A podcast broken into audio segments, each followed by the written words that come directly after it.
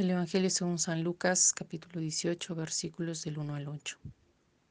Les propuso una parábola para inculcarles que era preciso orar siempre sin desfallecer.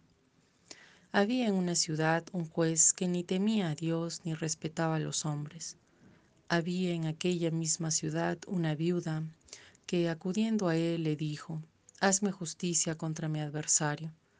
Durante mucho tiempo no quiso, pero después se dijo a sí mismo, aunque no temo a Dios ni respeto a los hombres, como esta viuda me causa molestias, le voy a hacer justicia para que deje de una vez de importunarme. Dijo pues el Señor, oíd lo que dice el juez injusto, pues ¿no hará Dios justicia a sus elegidos que están clamando a Él día y noche? ¿Les hará esperar? Os digo que les hará justicia pronto, pero cuando el Hijo del Hombre venga, ¿encontrará fe sobre la tierra? En el Evangelio de hoy, Jesús nos invita a orar con frecuencia.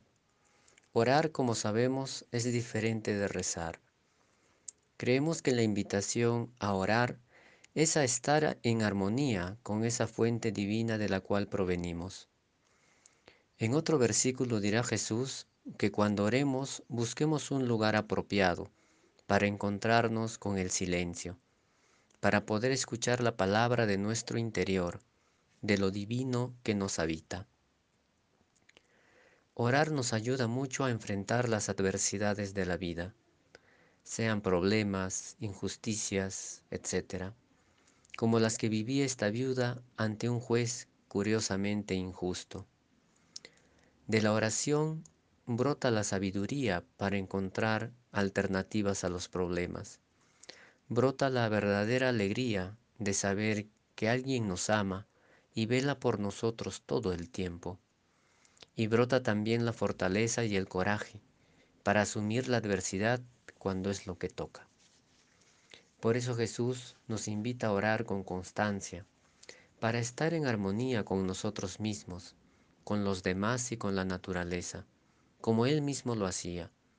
Él siempre buscaba momentos para orar. Todos estamos interconectados con los demás y con todas las cosas a nuestro alrededor, como en una red. Y aunque el juez hubiese dicho yo ni creo en Dios ni en los hombres, todos somos movidos por esa gran fuerza. Creemos que la viuda tiene ciertas actitudes que deberíamos analizar en nosotros. La viuda tiene fe, cree que su situación no es permanente y que va a solucionarse y busca al juez. La mujer no se distrae, sino que está enfocada en ver el resultado a su problema. El Evangelio dice, por mucho tiempo el juez no le hizo caso. Entonces esta viuda es una persona perseverante, que podríamos decir que incluso por su edad podría rendirse o quizás lamentarse por su situación, pero no, ella continúa firme. Quizás también podemos imaginar que el juez le dice cosas que la podrían desanimar, como que no es posible solucionar su caso, etc. Pero ella no se deja llevar por lo que le dice o, o le dice la situación. La viuda tiene una actitud activa. Ella va al juez todo el tiempo a pedir justicia. ¿Cuántas veces nos rendimos ante las dificultades porque no vemos los cambios que queremos ver? Y sobre todo que los queremos ver hoy, pero no hemos hecho nada para que la situación que vivimos cambie. ¿Por qué no confiamos como la viuda? Porque no confiamos en nosotros ni en los, ni en los demás. Pensamos que todo nos pasa a nosotros y nos volvemos víctimas de los demás y de la situación misma. Jesús pregunta, ¿se encontrará fe sobre la tierra? Pidamos al Espíritu que renueve cada día nuestra fe, que podamos tener una fe activa.